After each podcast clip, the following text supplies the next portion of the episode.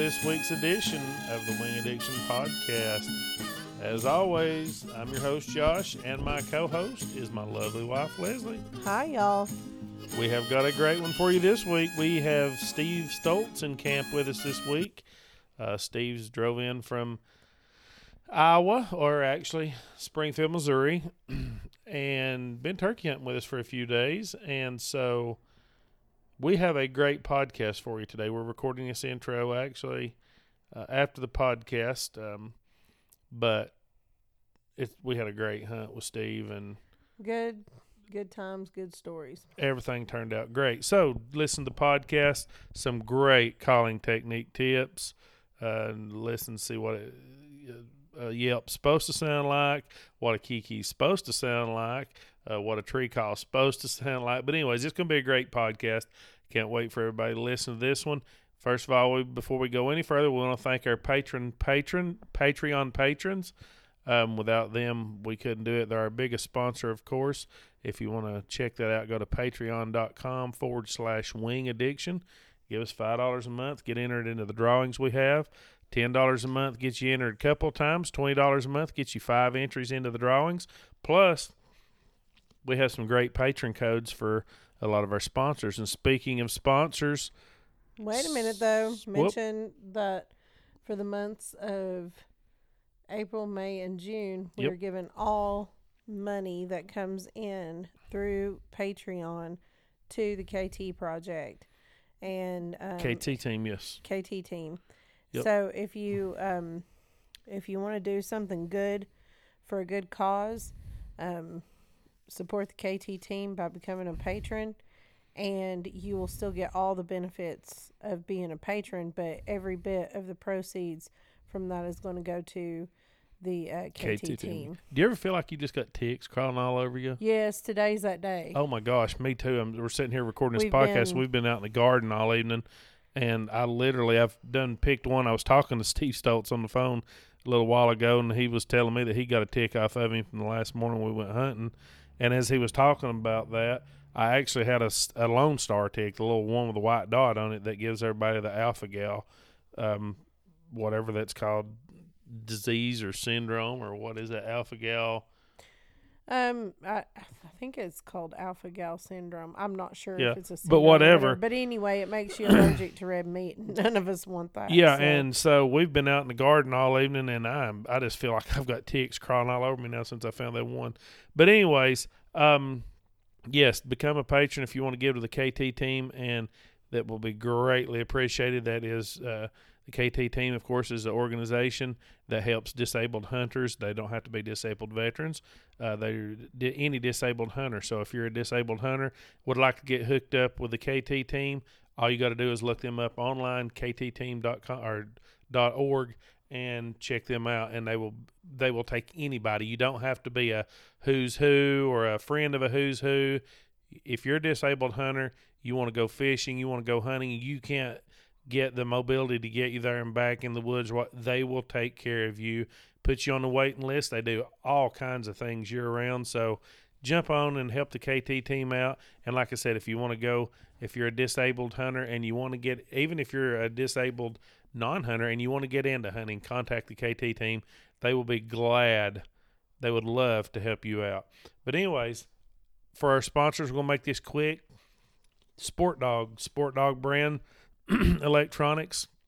Sport Dog brand electronics is uh, what we use. We recommend uh, from their tracking systems to their e-collars to their bird launchers. Sport Dog is is awesome. dependability, durability, all Customer service. that. Check them out at sportdog.com. That's sportdog.com. And cable gangz. Um, cable gangz is uh, one of my favorite things we've ever invested in, and it was a minimal monetary investment. If you have hunting dogs and you take your dogs on trips, I mean, any, well, even if you just have dogs, period, this is a great tie out system. It's a great way to manage and control multiple dogs and be able to feed them and water them when you're out on the road. And um, in fact, um, uh, if you uh, if you want an extra drop, if you what, what's the code for that? It's WA drop. If WA drop. Yep. If you order a system, it's, say you order a four dog system, if you use the code WA drop when you check out, you have to put the extra drop in your cart though. Mhm. Just saying, you got to put the extra drop in your cart, but you use that code and it'll it'll take away the cost of that extra drop. So you can turn a four dog system into a five dog system or just have an extra drop on hand. Um, so definitely check them out. That's Cable Gangz with a Z. Um, and they actually have a website now. So Cab- that's cablegangz.com. Yep. And uh, and speaking of watering and feeding your dogs, Dakota 283 is a sponsor Mm-hmm. of ours. I mean, their kennels are the absolute best. We have had the gnarliest of gnarly dogs and puppies, I promise you. And um, these things, the, no malfunctioning of any of the mechanical systems with the latching system. No dogs have ever been able to squeeze out of these kennels. And I mean, we have Houdinis. I Yeah, literally just went and had to chase down one of our dogs the other day up at the water treatment plant because they are Houdinis. But he did not escape from a Dakota 283 kennel. So, um, but they also have the um, the Dine and Dash, which is what I wanted to mention too. Um, it's a great thing to pair along with the cable gang system whenever you're on the road and you put your dogs out. The Dine and Dash will allow you to store your food and water and be able to easily pass that along down the line to your multiple dogs. So definitely check out Dakota 283. Um, we have a code for D- Dakota 283. it's It WA is ten also. WA10. That'll get you 10% off. If you become a patron, you will get larger discounts. Yes. Um, so just always remember that we will give you a discount just for for for being a listener, but then they also give you a larger discount if you become a patron. Um, onX Hunt. yes. onX Hunt is. I mean, it we speaks don't for even have to itself. tell you why you Yeah, need it. onX Hunt. Every single hunter needs onX Hunt. If you don't have it, I don't know what you're doing. Get rid of those paper maps. Get rid of all those uh, computer programs. Get onX Hunt app on your phone. Just go to onX, search in your app store onX Hunt. That's O N X H U N T, and download the app. And it from 3D mapping to great topo to crop layers to tree cutting, And it's easy burn layers. It's yes, it's easy. It's it's simple to use. It's super simple to use. And also, um, if you want to use our patron or excuse me, use our promo code WAP20. That's WAP20. That'll get you 20% off of the onX hunt package. I mean, it's It's a great deal. it's yeah, it's a great deal, but you've got to have onX. if you don't, I don't know where what rock you've been living under. Mm-hmm. But uh, like I always say, is no matter where you're going, no matter where you've been, it don't matter because there's always that pin. Yes, he's Yeah, coined that phrase. Trademark. yeah. I actually said it a little different than I did the last time. But anyways, so check out a Nook Shook. Check out. Actually, we haven't Oh, even we done. Nook Shook. So Nook Shook dog food.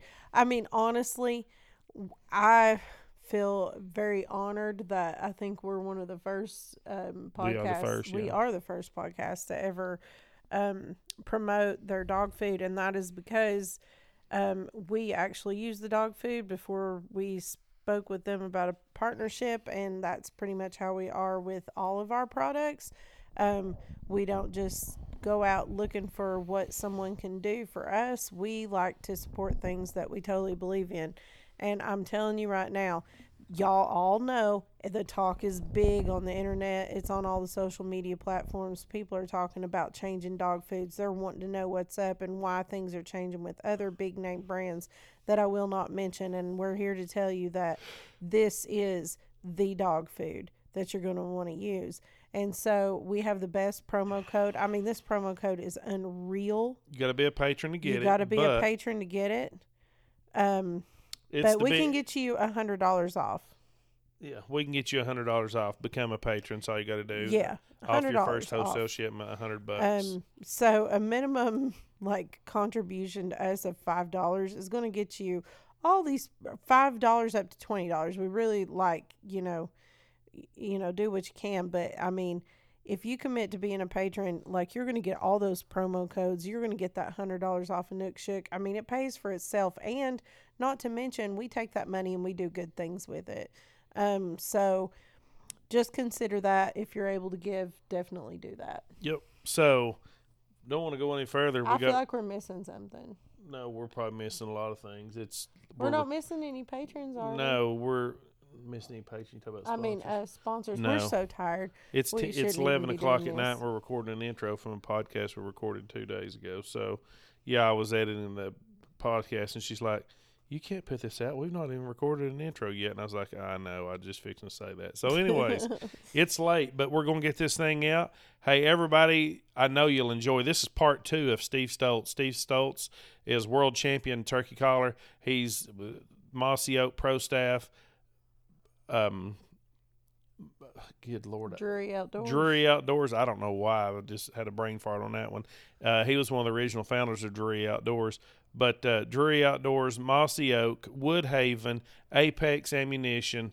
I mean, he's If you were at the NWTF convention, then and you went to the call competitions, you Mm-hmm. saw him because he emceed the the MC, the team calling competition. yeah the team calling competition. So, um, uh, just a good dude and just a super exciting, fun person to be around. Mhm. And We uh, even we even actually sat at the bay. He even went to the, my son's uh, two of my son's baseball games while he was in. Sat at the baseball field with us. And the first night he got there, he it was funny. The first game he he drove in town and got there the fifth inning of my son's ball game on Tuesday night, and he got to watch us. Uh, we were down seven six in the last inning. We had two outs. The count was three two and the batter hit a grand slam, a walk off grand slam to win the game for us. So uh, he got to see that on the first night. we've and never seen anything like that. yeah, I mean it was down to the last pitch, and we were down by one run, and we hit a uh, a walk off grand slam to win ten to seven. And then the next night he got to see my son hit a walk off uh, to win the next game. So it's he's got to see some good high school baseball he was in. But anyways, we've had a ball. Um, we hang out and just and have I don't. I don't want to like spoil the Yeah, the, spoil the talk or anything, but you're gonna want to like listen to like how the whole turkey hunting situation went with them. We were in because turkeys all week. I wasn't able to go, but they went together, and and it it's it was neat, like hearing how things went and talking to them about it. So I know you're gonna want to hear it. Yep. So stick around for this podcast. You'll like it. Like I said, it's part two of Steve Stoltz.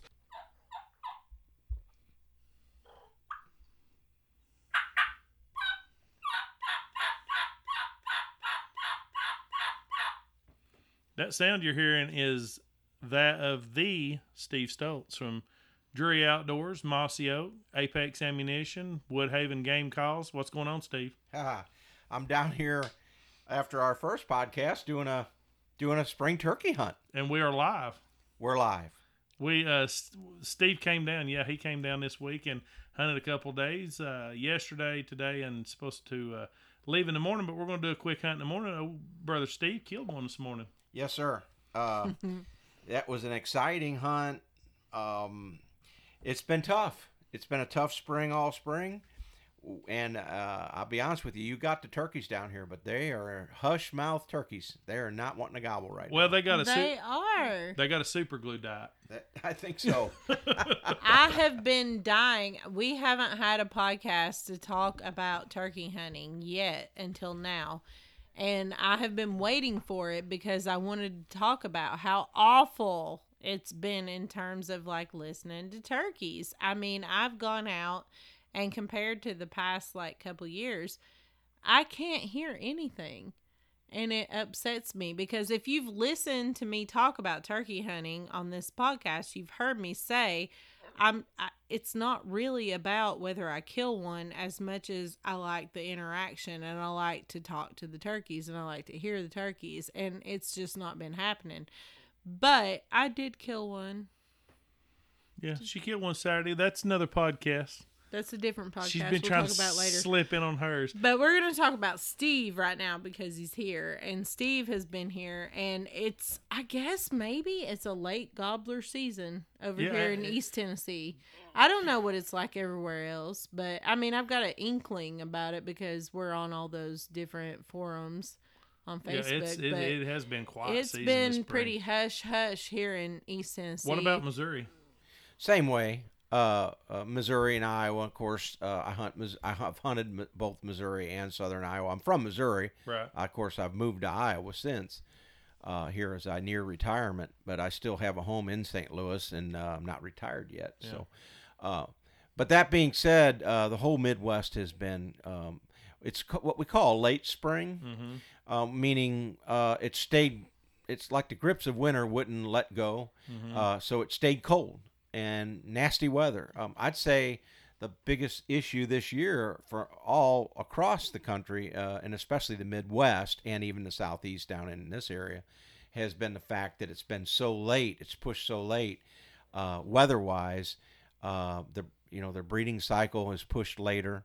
Um, a lot of hen nests that had started early were destroyed by weather and or you know just ruined. So they the hens have to start rebreeding again and, and, and lay another clutch of eggs. So it just makes everything later. Uh, uh, coupled with the fact the weather's been horrible throughout the entire country for spring turkey season i'd say if you put a number on it two-thirds of the year two-thirds of the huntable spring turkey hunting days across the nation have been the worst weather conditions that that you can face for t- spring turkey hunting. Yeah, yeah. Um, we th- we thought here in Southeast that we were going to have a great turkey season in February. Well, excuse me, about the second week of March, it got seventy five degrees, seventy six degrees, and everybody was thinking, "Oh, these turkeys are going to be fired up early. First month of season is just going to be jam up." About three or four days before season open, we started. You know, we had a snow and it just turned off cold. And the first month and a half of season was just frigid temperature. Well, frigid for the southeast. You know, Oh. the highs in the 40s, low 50s. And here in the past couple of weeks, it's finally, you know, warmed up. But like you said, we're still seeing. Steve and I have seen. Have we seen hen? We have seen hens with every bird we've looked at this Yes. week. Yes, we we've uh, had we've had a struggle getting on a goblin bird, but when we've got on a goblin bird, which has been a, several well now three different times, we've we've set up on goblin turkeys. I think three different Three different times. in two days, which is a good hunt. We've had a great hunt down here. Um, you, you've got turkeys, uh, but they're hush mouth. mm-hmm. Um, and the gobblers that we have laid eyes on have all had hens with them, Yep. which means, you know, here it is, uh, May the 12th, and they're still got hens with them, and they're still breeding. So they don't have to gobble. Uh, and, and gobblers, their whole spring, uh, uh, from when they first start gobbling, and then when the hens actually start breeding them, they're used to sitting on that limb gobbling and a hen coming to them. Hen Yep. comes to them. Hen comes to them. Morning after morning, the hens come to them. They put a visual on these hens and then they'll fly out, Pitch right down to 'em. pitch down, and then court them, and then of course eventually breed them. Mhm. But uh, so you're when you're calling one off the roost, you're trying to kind of go against Mother Nature, but they'll get to where they don't have to gobble because the hens are roosted right with them. So they, Mhm. they don't they don't they'll wake up in the morning and just not even have to gobble because they'll start spitting and drumming. You won't hear this because if you're any distance away from them, but they'll start spitting and drumming in the limb, and then those those hens will do that little soft tree calling they do, which I'll cover here in this in the calling portion of it, uh, and and they don't have to gobble. Sometimes they won't. My dad always told me that only about forty percent of the of the long-beard population out there will gobble. Really? So Yeah. Think of that. How many how many Mhm. gobbles have we heard on the limb the past three days? None. None. Zero. It, it's so different. I mean, they're there. And I mean, that was the tough thing for me going out by myself, like for the first time this year with all by myself. Like, I did not hear a bird, but I knew they were there. And that frustrated me so much because, like, I literally could drive away from an area and, like, see them, but they were not talking. It's weren't it's hard it's hard it's hard to call turkeys not even when you lay eyes on them that's not talking. You know, like that first bird we saw this morning. You know, he he gobbled one time probably an hour after daylight, maybe when we got on that bird. Yep. And he gobbled and answered you. You called to him, he answered, and never said another word coming in. Come in silent, strutting, never said a word. No, and uh, that's the case. So what you have to do is is uh, if you ever do a lot of fall any fall turkey hunting, which I have done all my life. Now I don't fall turkey hunt, by the way, as much, uh, especially since we started Drury Outdoors and got, Mhm. and especially since we got into hunting and filming big whitetails. But I grew up fall turkey hunting, Mm-hmm. Mm-hmm. and so you have to kind of resort back to fall turkey hunting tactics. Bust them and call them. bust them eat one a bust them and call them that that's a great tactic get you know get their hens busted away from them uh, and then the my most effective tactic is and it's a very to leslie's point when you said it, you get so frustrated because they're not gobbling and you know they're there well if you know they're there and you have the sign and you know for a fact you've heard them gobbling in there earlier in the season or when you're scouting or seen them put a visual on them when you're hunting them and they're not gobbling, but you're in the area where they're you know they're at, you just got to set up and do a lot of blind calling. Deer hunt them. You got to deer hunt them. You got to you got to hunt. You, you got to you just got to keep in mind they're there. Mhm. They're hearing your call, but they're not responding. Mhm. So you so what I do is I'll set up and we did this yesterday, Yesterday. morning.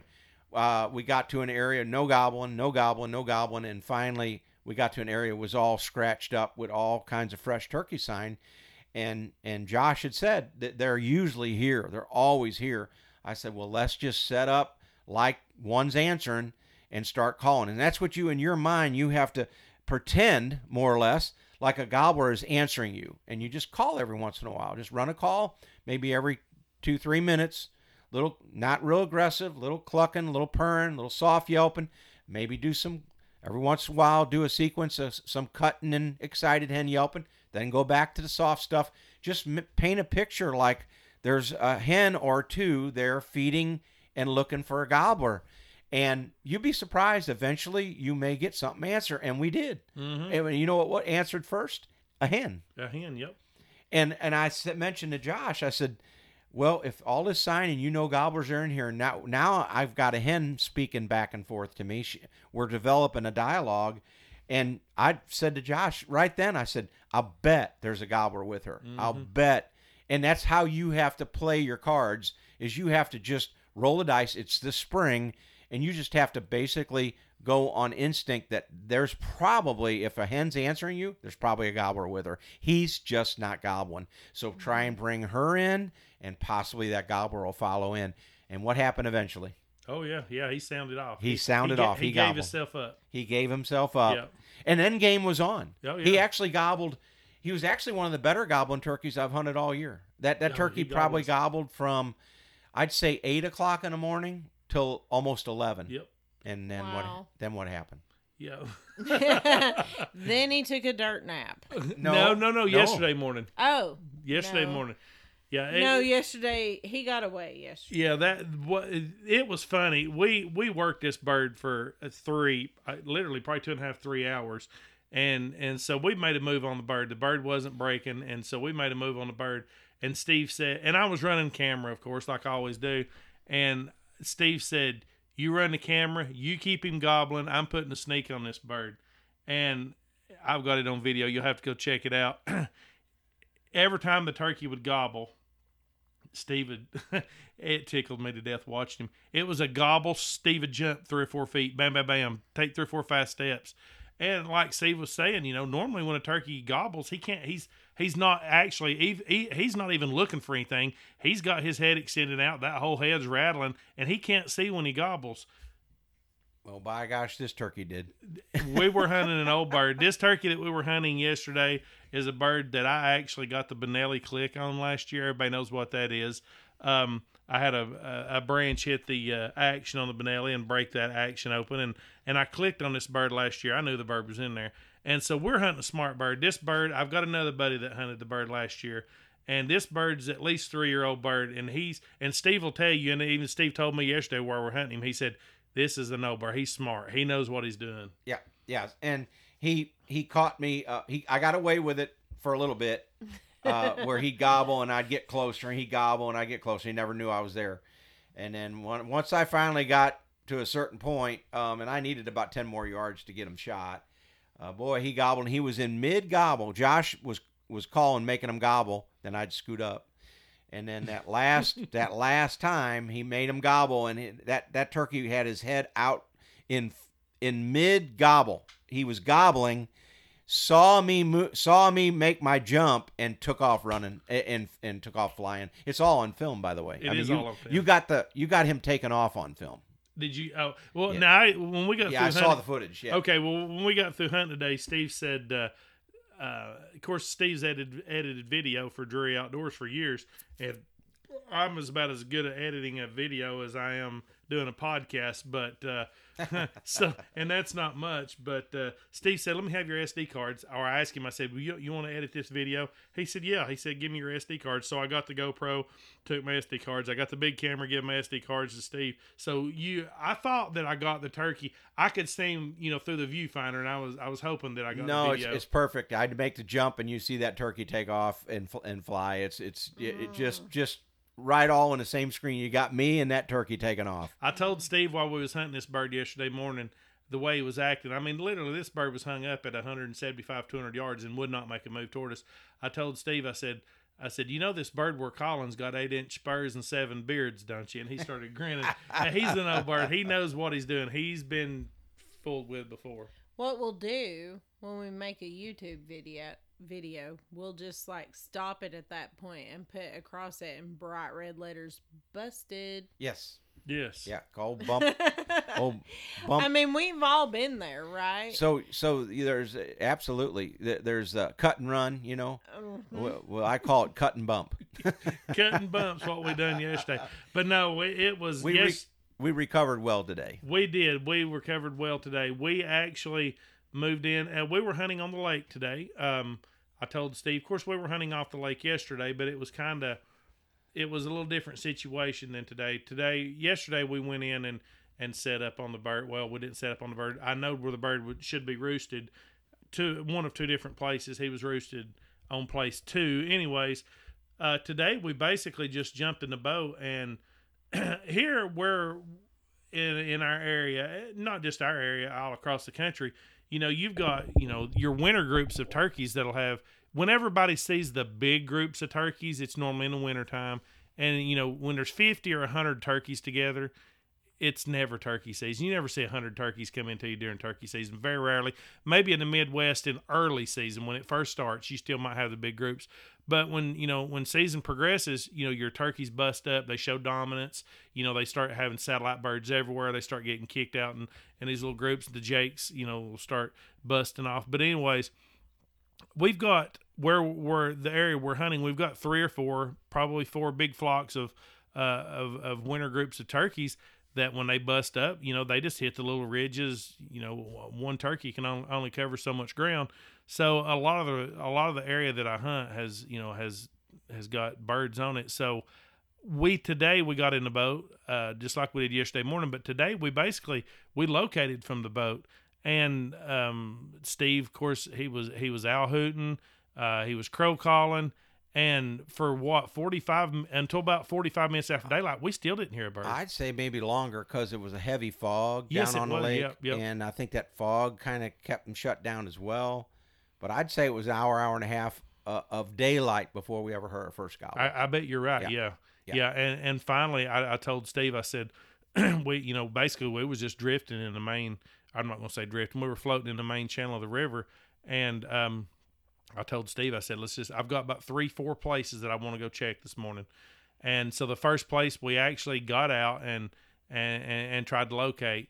Um, we actually act no no let me back up. We actually heard this bird sitting in the middle of the river. yeah, so the first first one we heard gobble is the first one we got on. Yeah, that's right. We heard this bird sitting in the middle of the river, and and we was probably what was we half a mile. We heard him gobble Yep. first, Yes, sir. probably half a mile from him. And I told Steve, I said he's around this corner somewhere down. So, we, anyways, we moved the boat and uh, idled down the river just a little bit, and and shut the boat off. And and I think he was answering a crow or something, wasn't he? Uh, believe so. Uh, but then when we got when we, you knew about where when we finally heard him gobble again. Yeah, I knew where he was once he and gobbled. and he answered a crow then. yeah, But so Josh had him then zeroed in, and that's all we needed. And then we we went and uh, uh, of course beached the boat and uh, tied the boat off and got on dry ground. and uh, went a little ways away from the boat, and I I called, and he answered right away. Yeah. So it sounded like he was ready to work, and of course we uh, got maneuvered around above. Uh, tried to do the classic where you try and get around either either even with them or above them, which we did, Mm-hmm. and uh, and then as we were doing that maneuver, I spotted two hens. Yes, yeah. He said I was behind him, and and I never hunt with a decoy, but he's got the trophy tom. And he, Trophy Tom. I, Yes. I hardly hunt without it anymore. when he walks, he's got that fan in his hand at all times. He said, Well, it, it depends on if it's uh, open situations, Yeah, safe. correct. You know, obviously in like public land, things like that. I won't do that. But go ahead. "Yeah, yeah," and and he had the uh, um the trophy tom tail in front of him, and he said, "Stop." He's like, "Hold on a second. He said, "We just got busted," and I was like, "Oh, great. We, you know, we've we've waited for an hour and a half this morning, and we just got busted." So he pulls up his binoculars. I'm behind him running the camera. He pulls up his binoculars, and he said, "You know what? I don't think they saw us." He said, they went to the left. He said he said it's two jakes chasing each other. He said they went to the left, they went to the right, now they're going back to the left. He said they didn't see us. And he once he got through looking at looking into his binoculars, he saw it was two hens. He realized it was two hens. And then And they weren't spooked. and they weren't spooked. And a lot of times, well, you know when you got hens between you and a gobbler, it's never good news. No. But we we was hoping that the the hens fed off. But anyways, uh, I think the bird answered us one more time. Did he answer us one more time yes, after that? he did. That's why I knew we didn't bump him. Yep. Yep, yep. He answered us one more time, and then we got set up on the bird, and the hens they we saw They started coming right for us, right for us. and we thought this gobbler is going to walk right into our lap, hmm and it didn't work out. Nope, he didn't. He he came down the hill, and I think what happened, and I think Steve agreed with me, is he had a he caught a visual of his hens. He knowed where those hens was. Yep. He he had no reason to come on down the hill. No, no, no.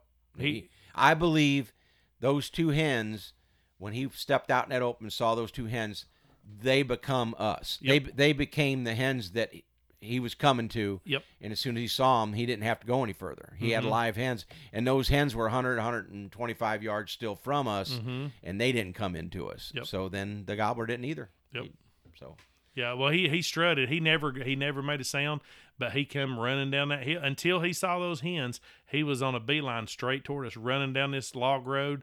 He was he blowed up two or three times in full strut, but never made a sound. it was definitely a situation where the live decoys didn't work well at all. Live decoys hurt if, us. if, if if we if those hens had not been out there, I think we'd have got that turkey. There's no question. But and and so we and that that turkey played out. Uh, it turns out we were working the bird, and he was still. We had a visual on the bird, but then for just it's just one of those times that you the luck don't go your way. We we hear some heavy equipment crank up and Yep. some guys talking and off in a distance, which was probably a half a mile from where we was.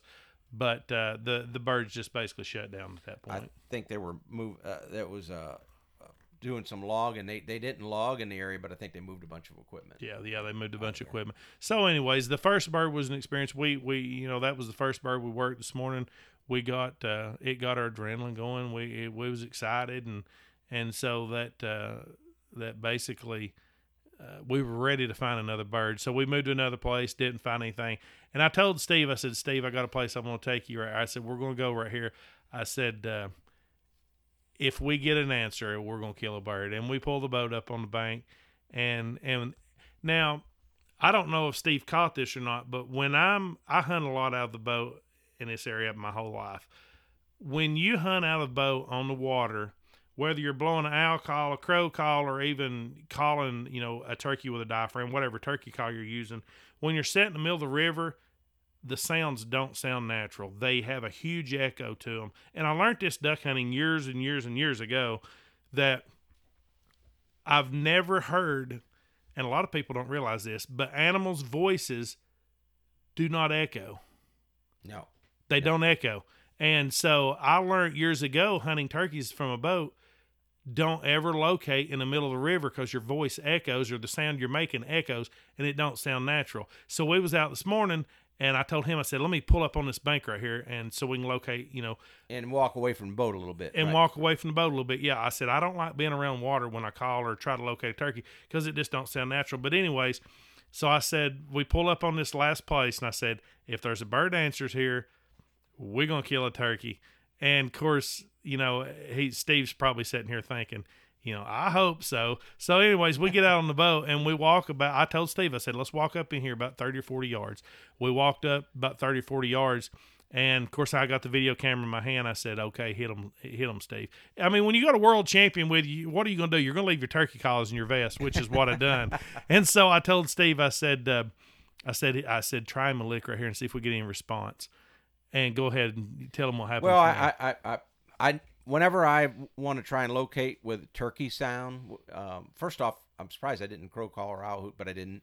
It was getting up pretty late in the morning, and so uh, he, Josh, seemed pretty sure there might be a gobbler in this this kind of a smaller patch of timber uh, where we were, and uh, my thought was just go ahead and do some little soft cutting and and and and and kind of kind of not not real loud aggressive yelp and it's kind of a softer call. Um, and when I try and locate i'll usually always start off soft just in case there's a gobbler right close because you don't want to just blast them with this loud sound and they be you know 75 yards away and just totally lock them up if there is a turkey right close. So i always start off soft. And so i did some soft clucking and yelping and man he cut me off he just gobble, gobble, gobble. and uh, you know we were like, okay, so then now it's uh, we're in a spot where we can't, we're not going to be able to work them. When you when you strike a turkey, you have to look at where setup is so important, and you have to look at and think to yourself, and just it's it should be natural instinct for you as a hunter to think, would a turkey come to this spot? And if you, the answer is no, if your thought is I can't see that good right here, it's too thick. Uh, uh, there's just no way I would be able to see anything if it if he if he does come in. I do not know what just happened. we just had. We are sitting actually in a in in Steve's cabin right now, and the lights actually just went out in the cabin. So let me click on a light here. Sorry about that. We got a little had a little technical difficulties. We actually lost power to the campground here, where brother Steve was saying. So we're we're recording a podcast in the dark. I guess that's kind of a uh, a first time. It's a new angle. Yes, It's a new angle. new angle. All right. So- Well, we, we left off basically. Uh, we struck turkey. Uh, he answered, and uh, I think a lot has to be said with the fact, Josh, that you knew where your birds were. You knew the lay of the land. You knew that that turkey was basically between the lake and and uh, uh, kind of a field or where maybe some houses were or wherever, and uh, that turkey might come easy easier from that direction than from where other people maybe have been hunting that turkey earlier. Yeah, yeah. The, the the what we were hunting was basically a peninsula, and yeah, that that turkey's used to seeing. We're hunting public land, and everybody knows how much pressure turkeys get on public land, and the people that's that's I've, as a matter of fact, I'm I'm going to go ahead and give give up. Uh, a, a few of my buddies have hunted that turkey this year, and said, "Man, you we just cannot kill that turkey. You go in there and he just goes silent. You can hear him, you know, gobble a little bit earlier in the year when they were gobbling on roost. They said you'd hear him gobble on roost, and you walk in there and he, he just goes silent.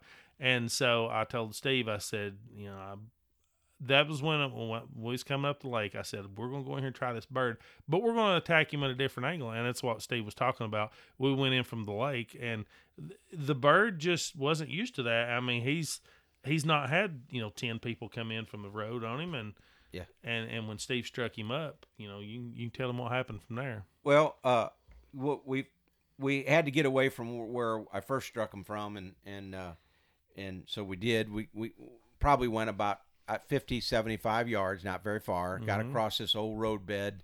We knew we needed to get across that road bed and up because it, it the, the the the terrain kind of went up above the road bed, so we needed to get up kind of up, up on the next little flat, basically. And uh, we did, and without him seeing us, and of course cover's pretty thick right now, so Yep. we, we, we didn't have problem uh, moving there to that spot. Got set up once again. set up is huge, and so we picked a spot that you could see nice, and we knew that turkey probably, if he came, would would feel comfortable coming to that spot. Um, and set up. Josh was against uh, one tree filming, and I was against the other. And um, one thing I, I got to mention here, he answered me a couple times, and then he kind of shut up for a while.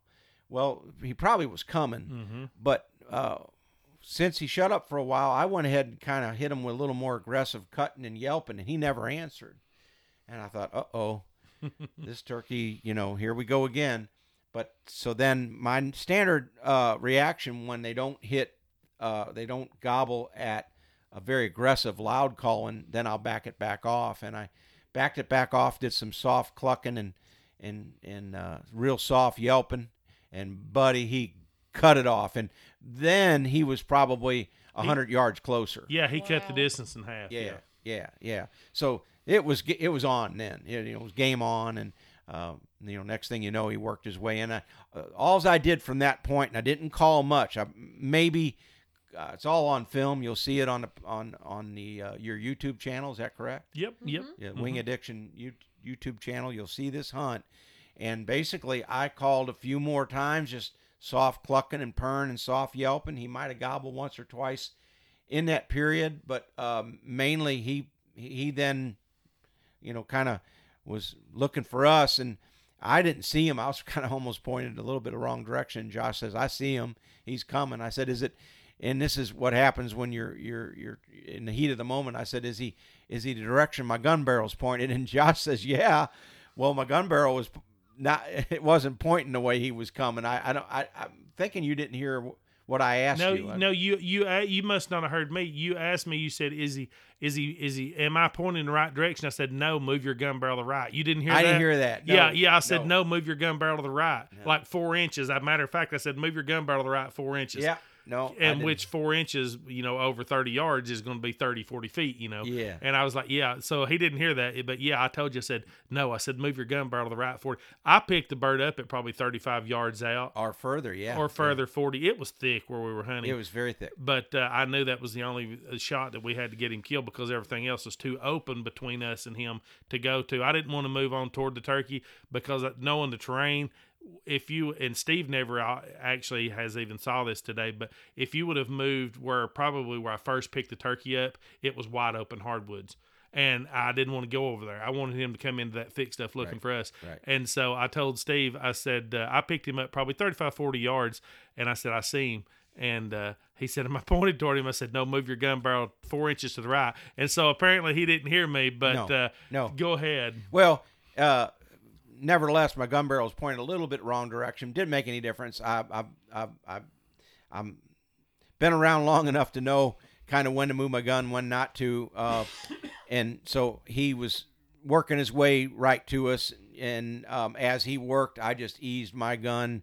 Didn't get in any hurry, and when his head went behind bigger trees, then I made a little bit more of a move. Uh, only took a couple little moves, and then I was on him, and the rest is history. I asked, I wanted it. Uh, poor Josh has been carrying a camera around for the last two days, uh, trying to film me, and uh, I wanted to make sure the film was good and that I had the shot as well. You're a better human than I am. Leslie just shoots and said, Hey, did you get that on film?" I'm tired of waiting on Josh to get his camera right. I'm like, nope. I learned my lesson last year. I'm shooting. Well- Josh's camera can wait. it's tough to get an in timber kill like that, and uh, there's not a lot of pre roll of the turkey because you know again he- it's a typical in timber. I call it an in timber film kill, Yeah, it's a run and gun hunt. It's a In the run and gun hunt. Timber, yep. and uh, Man, I'm glad it happened. oh man, so I'm I I. I uh, of course put the uh, the, the bead on them and and and uh, let the apex do its job. Apex just absolutely just tore him up. It I was mean, he funny. Steve said, "Tell me when you're ready for me to shoot." And I said, "Dude, I've been on him the whole time." I said, "Shoot him!" Yeah. And he he shoot what 18 yards, I think we said. I'd say about six- 18 yards. Yeah. I shot him, and and that, uh, like I said, I shoot uh, Apex TSS. Uh, if if you've never shot tungsten uh, steel shot uh, TSS, um, especially Apex, it, it's just amazing. Game changer. It's a game changer. It really is. TSS. That's why after It's- I shot my turkey, I said, "Thank you, TSS." Yeah, she sh- yeah, I heard the turkey she shot a couple weeks I ago. That's or last week. Yeah, that's the first thing she said. She said, "Thank you, TSS." But you know, we Steve, the bird you had yesterday, the the one we was on, the one that you probably tried to put the sneak on that never would break on us yesterday. Steve actually told me he said I could have shot the bird. He said, but uh, you know, it would have been a sixty yard shot, and and that Apex nines would have killed him. Yeah. But Steve, being the ethical guy, the ethical hunter he is, he said, I Mm-hmm. wanted to get another ten yards on him. Yeah. You know, to make a good, you know, I 45, 48. appreciate that. Yeah, you and make a good 45, 48 yard I clean mean, shot. like I want to make sure that's how I am too. Like I want to make sure like it's a definite thing. Like I have enough trust in myself and enough faith in myself that I can make that determination of when my good kill shot is. And Absolutely. you know, I don't ever want to be in that position where I feel like I'm going to take a chance like that because to me it's not that important. No. You know? No, not It's at all. Not. No. No. And um and I haven't been in that position yet. I won't put myself in that position. And I'm glad that you think that way as well because I really don't think that it's necessary. Uh, absolutely. What the hunter, you as a turkey hunter, have a responsibility for the game you're hunting, uh, or any hunter, any uh, game you're hunting, whether you're hunting deer, turkey, elk, whatever. Uh, you have that responsibility, and, and that responsibility, you should ask yourself one question: Are you far sure? Can you far sure, without a doubt. ki- without a doubt, kill that animal? And if the answer's maybe or no, then it's time to wait. Yeah. Yeah, And if absolutely. and if the and if that game beats you that day, so what? That's why it's called hunting. That's why it's called hunting, not they killing. get the fair chance just like we do. That's right. And when you don't have it, you don't have it, and you don't take it. And That's I, it. and I and it's and it sucks sometimes. I mean, not all the time. Sometimes you walk away from it and you go, "Hey, that was all right," but sometimes you're going to have to make that decision where you're like, "I." I'm not going to do this because I don't feel confident enough to do it based on the conditions Absolutely. and what's happening. And that's okay. But I think you bring up a, a good point, Leslie, in that um, spring turkey hunting is especially one of those uh, hunts, and I'd say maybe elk as well if you ever get into elk hunting. But spring turkey hunting, most of y'all listen to this can relate to this. It's one of the only uh, type of hunts where that that turkey can beat you that day, but you still are excited about the hunt. Mm-hmm. Oh yeah. You Yep. come home without a turkey, but you have a hunt like that where you were so close to to getting the bird, but and didn't. It's you're still pumped up about it. You're not disappointed that you didn't get the turkey. No, and if you have the luxury of the next day or the day after that, you learned something from that, Yes, just like that turkey did. absolutely. And so, um, there's been many times that in turkey hunting that we've gone out and we haven't gotten the kill based on the conditions or or whatever happened, but then we learned from it and we understood what was going on and we knew when we went back out that we could make those adjustments and do those things that we needed to do in order to make the make the kill happen. And so I mean, you learn. You learn, At- at and those it- times you don't kill, you learn. if you think back, um, what what made that for turkey hunting would be a great example. What what made that turkey win that day and you lose, and you use those tactics against him the next day, Yep. Mhm. or Mhm. or down the road, or next time you hunt, even if it's a different area, a different turkey. Mm-hmm. Um, and like you said, you gain that that knowledge that you set yourself up for success later. Mm-hmm. Yeah, and and speaking of speaking of that, you know, we're going tomorrow morning back after the turkey we hunted yesterday yes, morning. yes, And we're going to take what we learned yesterday morning from that turkey. We know what he wants to do. We know where he wants to be, and we're going to adjust. We're going to go in from a totally different angle. We're going to do a 180 on the bird. Yesterday we come in from the south side. Tomorrow we're going to come in from the north side on this bird.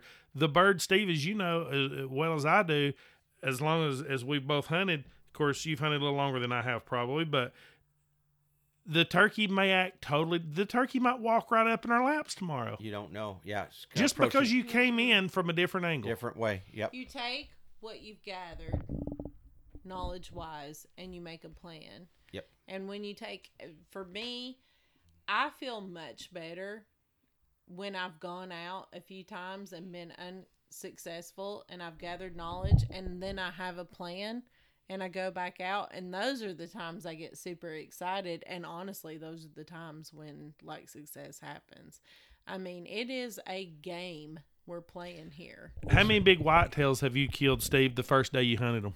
Uh, zero. zero. it, it, it's it's just like turkey hunting. You you you pattern that deer. Yep. You see wh- whether you're hunting him, hunting him, or just scouting him. Watch the trail cam, you know, footage.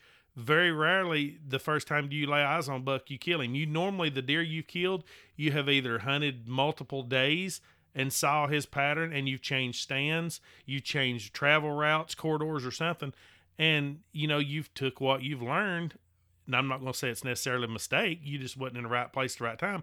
But you take what you learn and you and you make it happen the next time you're hunting. hopefully. Absolutely. Well, let's talk about. Um, we're we're here to do part two of this uh, and get into the turkey calling and vocabulary, and uh, we're we're kind of running out, out of time. So I, let's, let's dive right into it. What do you- let's what you let's think? go. It's it's almost eleven o'clock at night, and we're getting up at four in the morning. So we're we're running short on time again, like all week.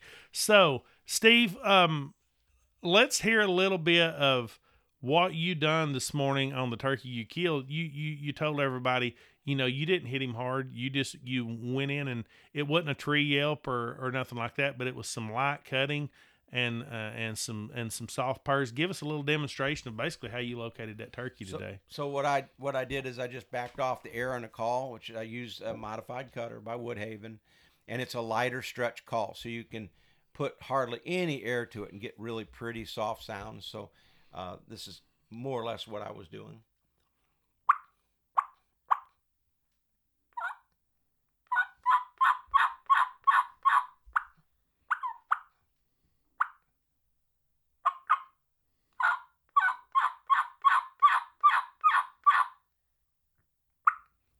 and and he seemed to as opposed to now here's what i would call more aggressive yelping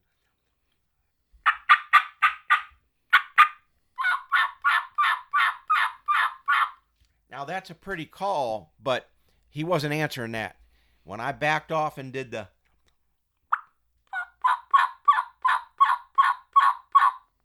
that's when he answered Mhm. and that's when and then i would mix it in with some soft feed talk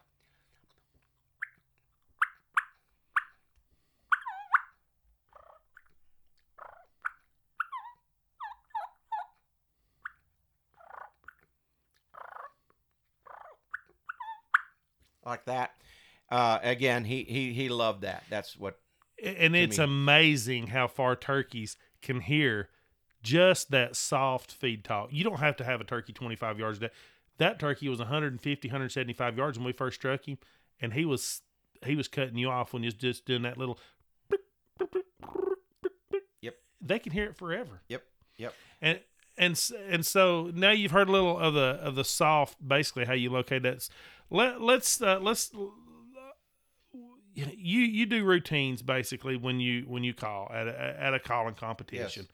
They do routines. Uh, you'll do anything from a, a kee-kee, uh, a Yelp. Uh, uh, it's actually a series of calls, but but they want you to basically they put you in scenarios where you try to exhibit all of your calling Mm-hmm. expertise in one basically uh, uh, basic call sequence or scenario basically. Yeah. So and s- maybe I should do one of those, let's do it. like let's a, like a spring wake up uh, scenario where a, a hen wakes up in a limb and then flies down and then starts to talk and uh, you know do some soft feeding, clucking and purring, and then eventually uh, goes to a little more aggressive yelping. So at the Grand National Calling Competition, it was caller number 22, Steve Stoltz from such and such Iowa. Your your scenario is a small flock of turkeys on a ridge in the southeast on the limb. Steve, caller number 22, you may start calling.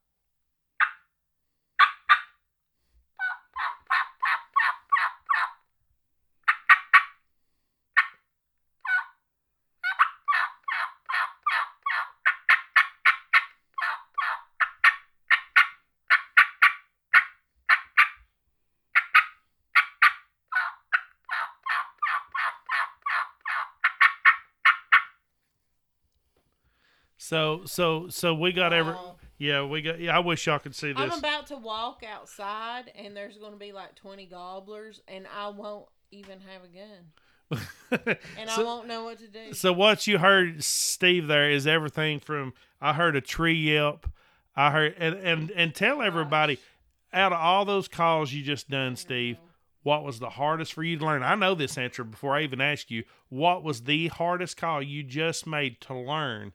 And it's going to be the most simple. I can tell you what it is right now. The little whistles and the little peeps are the hardest call out of all those calls Absolutely. to learn to make easy. Is that correct? yeah. yeah. So I call it like I call it kee-kee yelps, and and what it is is you're you're you're basically uh, uh, d- t- d- don't overthink it. Um, you, you basically get a high pitch like like your kee-kee, only you, with it.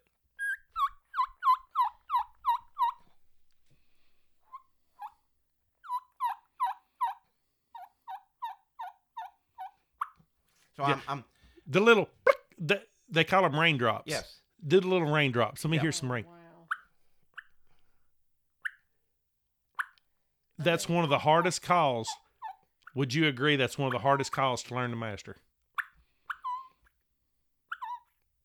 To me, to be a novice, because that's what I am, to hear Steve do that, you know what it makes me think? It makes me sit here and wonder how many times I've heard turkeys make those That you sounds, never even and I didn't even know what I was hearing. Yeah. Sure. And how many times I've heard turkeys that I didn't know I heard turkeys. Yeah. Because I like I said, I'm a novice and like this is fairly new to me, but to like hear that it sounds so incredibly natural and I can't believe a person is making that sound, you know, but I know I've heard it, you know? You know what I mean? Oh, yeah. like I know I've heard that. Like I know I've heard that, but I didn't know what it was when I heard it. So another example um, that that they'll in a competition is they'll ask for like a uh, this is a Grand National Final Championships at most regular contests uh, throughout this the country. Uh, they'll just ask for call to call to call. The Grand Nationals in the finals they have a, a in the in the Super Bowl of turkey calling. Uh, you know the best of the best that they'll give you a, kind of a scenario, Scenario. which I just did a s like a spring wake up scenario. Mm-hmm. Another one they'll ask for a lot of times is a, a, a fall flock scenario. Mm-hmm. Yep. Where, where and uh, That's what they asked for this year at the Grand Nationals. yeah, they ask for the spring one and and the fall. The yeah, fall, yeah. always ask for two of them. Yeah. Yeah. And then essentially, it's uh you know you got you got compulsory calls you have to hit in the fall scenario. You have to hit the kee-kee run. You have to hit the gobbler yelping. You have to hit fighting purr, and you have to do old hen assembly. So trying to do it all one call would be something like this.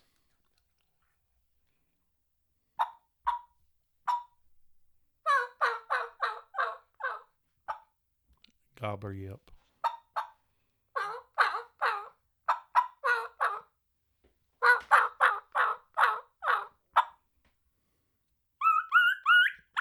Kee-kee run.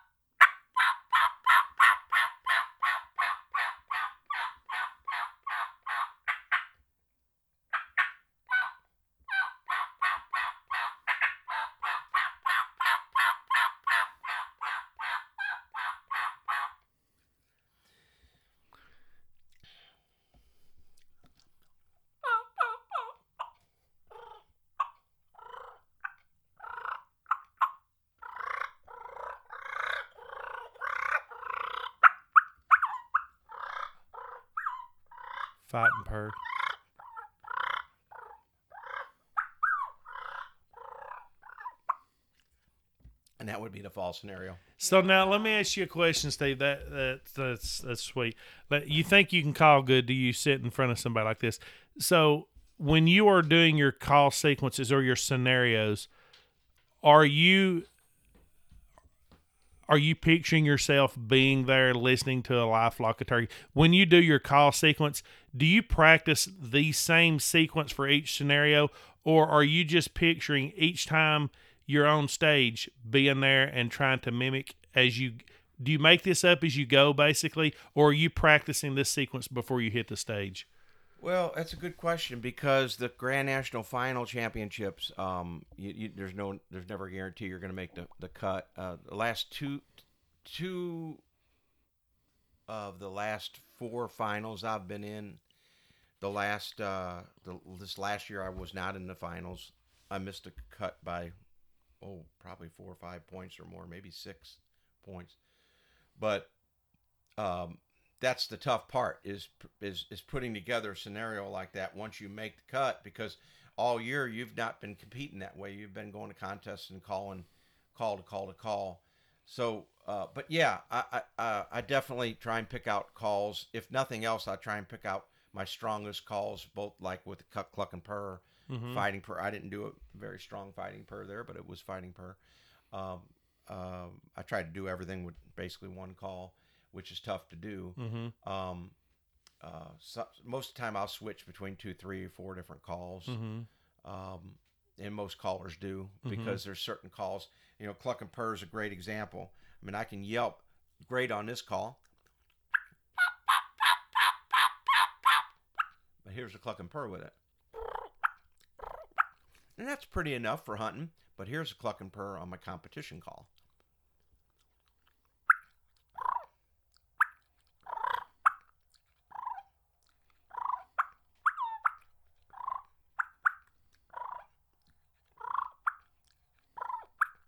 See the difference? uh, a, a huge It's difference just just a and it and that pulls points Mhm. uh, you know and because it's more real Mhm. um but yeah uh preparation wise you definitely prepare. Do do uh, do the callers practice those scenarios con- continuously? Probably not. That to your point then that's kind of where kind of all the years your years of experience hunting and uh, killing turkeys you know and and actually doing it out in the woods and how you would envision and li- when you're listening to live turkeys. And by the way, sidebar, uh, you know, don't just listen to me calling here on this podcast or YouTube videos of, of, of champion callers. You also got to listen to live, real live hen turkeys. that's what i mean that's what all callers are striving to sound like is Yes. a live turkey yes, not so another competition Don't caller. ever lose sight of um, of putting realism in your call and listening to real live turkeys. I mean, uh, it would be uh, cluck and purr would be a great example. Turkeys cluck and purr continuously. Hens just almost like on a low volume, we almost don't hear it, are constantly clucking and purring. But to put it, to, you know, t- to have it in not good turkey rhythm, if you don't listen to l- real turkeys, listen to recordings, listen to YouTube videos. There's all kinds of digital media and uh, t- TV shows and everything else that have good live, real turkeys Mhm. calling. But the difference would be if you cluck and purr, you can do a cluck and purr like.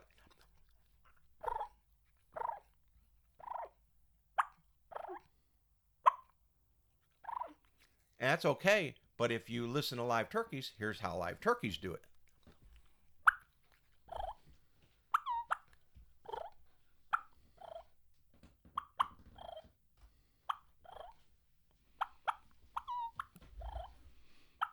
See the difference? to put the little whine the little yeah, all that li- little stuff, and and and that's that's adding that realism to it.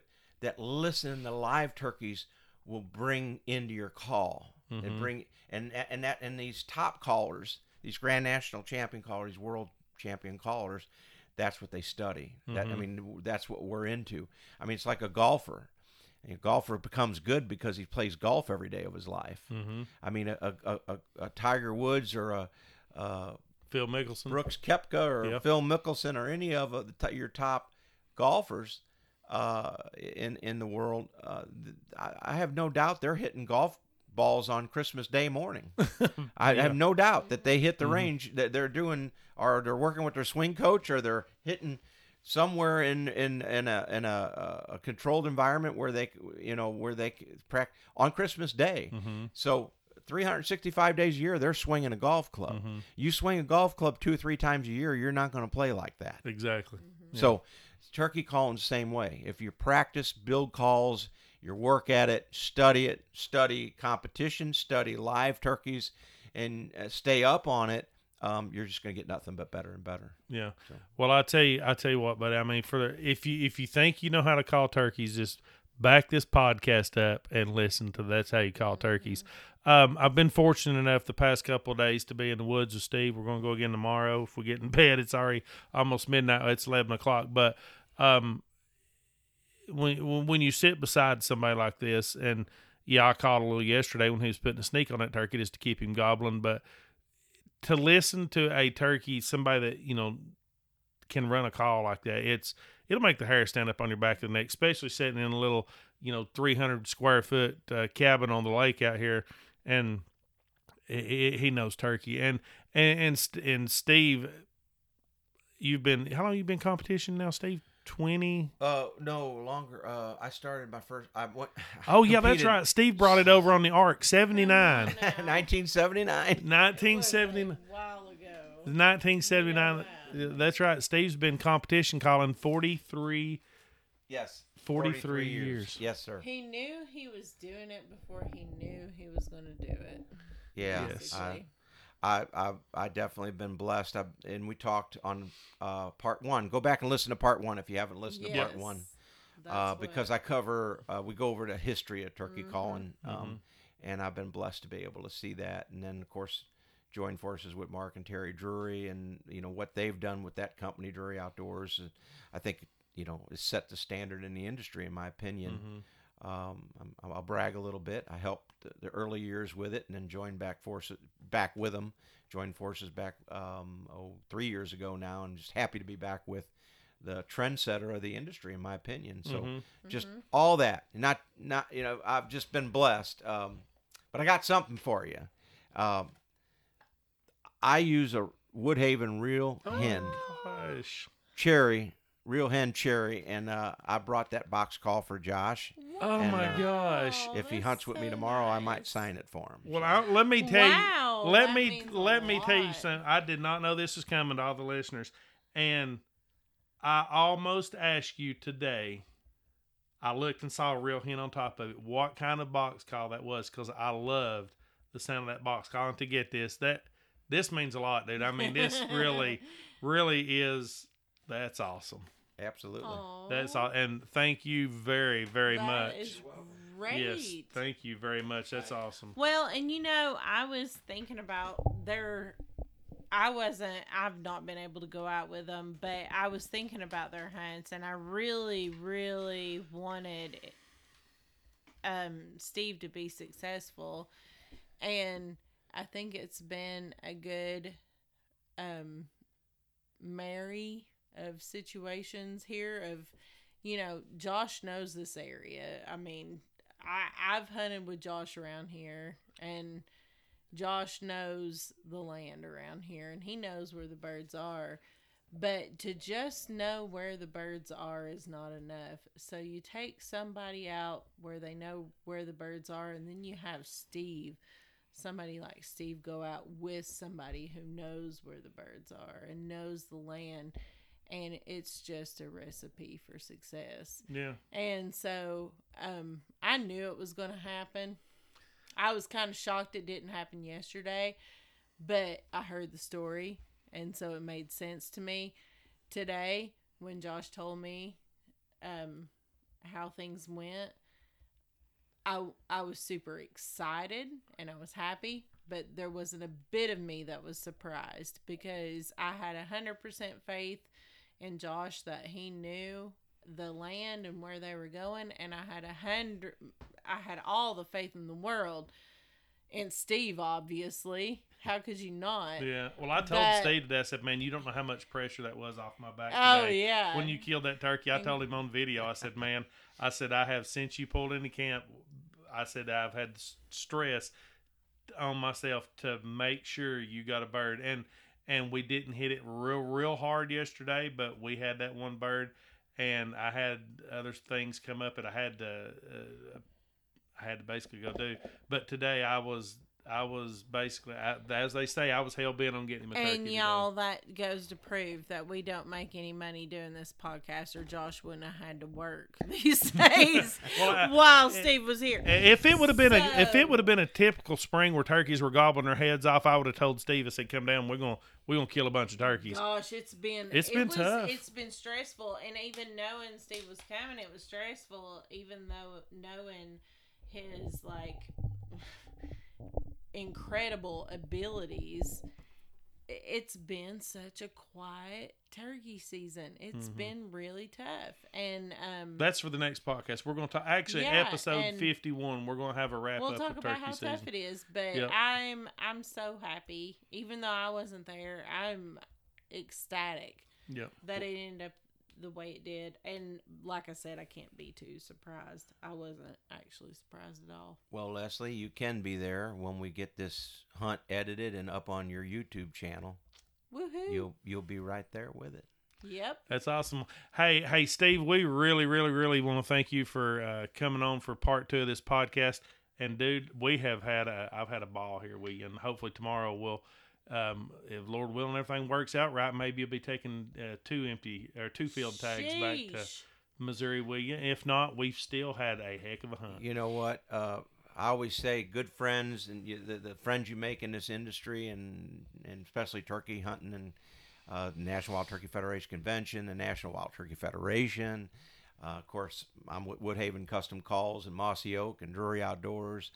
Uh, I mean, that's what it's all about. And, and and and whether we get a turkey tomorrow morning or not, or whether I even got one on this trip, which thank thankfully I did, Mm-hmm. but it's just icing on the cake to me. It's the Yeah. friendship. It's the going out to dinner like we have, and Yeah. and and uh, seeing new areas. And this area of Tennessee is just absolutely beautiful. Uh, this lake I'm staying on is beautiful. It's breathtaking. Um, you know, you can't beat it. I mean, Well, well living a dream. yeah. A Well, dream. well, hey, we're going to do it again next year. Mm-hmm. Um, if you come down next year, we're going to hopefully have a lot louder birds. They're going, to, you know, they're not going to be on the same diet. Well, I tell you, year. last year you would have, man. Turkeys Well, were- they were so hot last year. It yeah, was they were stupid. gobbling last year. And to and it, but I, like I said, I'm a novice, so like I don't have like 20 years of it to Sure. like compare. But like to me, this has been a a different season, and I've learned a lot from it because of it. and you got a turkey. So And you I you killed a turkey in a tough season. I did. So that means Leslie's going to really pound him when it when it gets. Well, I can tell you when they have a hen and when they don't. I've learned that. I have learned that. I well, thank you promise so much for having me. Thank you, Steve. Hey, and everybody, thank you for listening to part two of Steve Stoltz. Uh, I- basically, how to call a turkey and, and what to do when the when the when the turkeys are quiet and and the hunting gets tough. And so, from all of us here at the Wing Addiction, from Leslie and I, and from Steve Stoltz, we want to thank y'all for listening. God bless everyone, and we will see you next week on episode fifty, which will have Travis Frank with the Flush. Everybody knows Travis Frank. If you watch the Flush TV show, it's uh, uh, it's an amazing show. But anyways, until next time, everybody have a good week. God bless.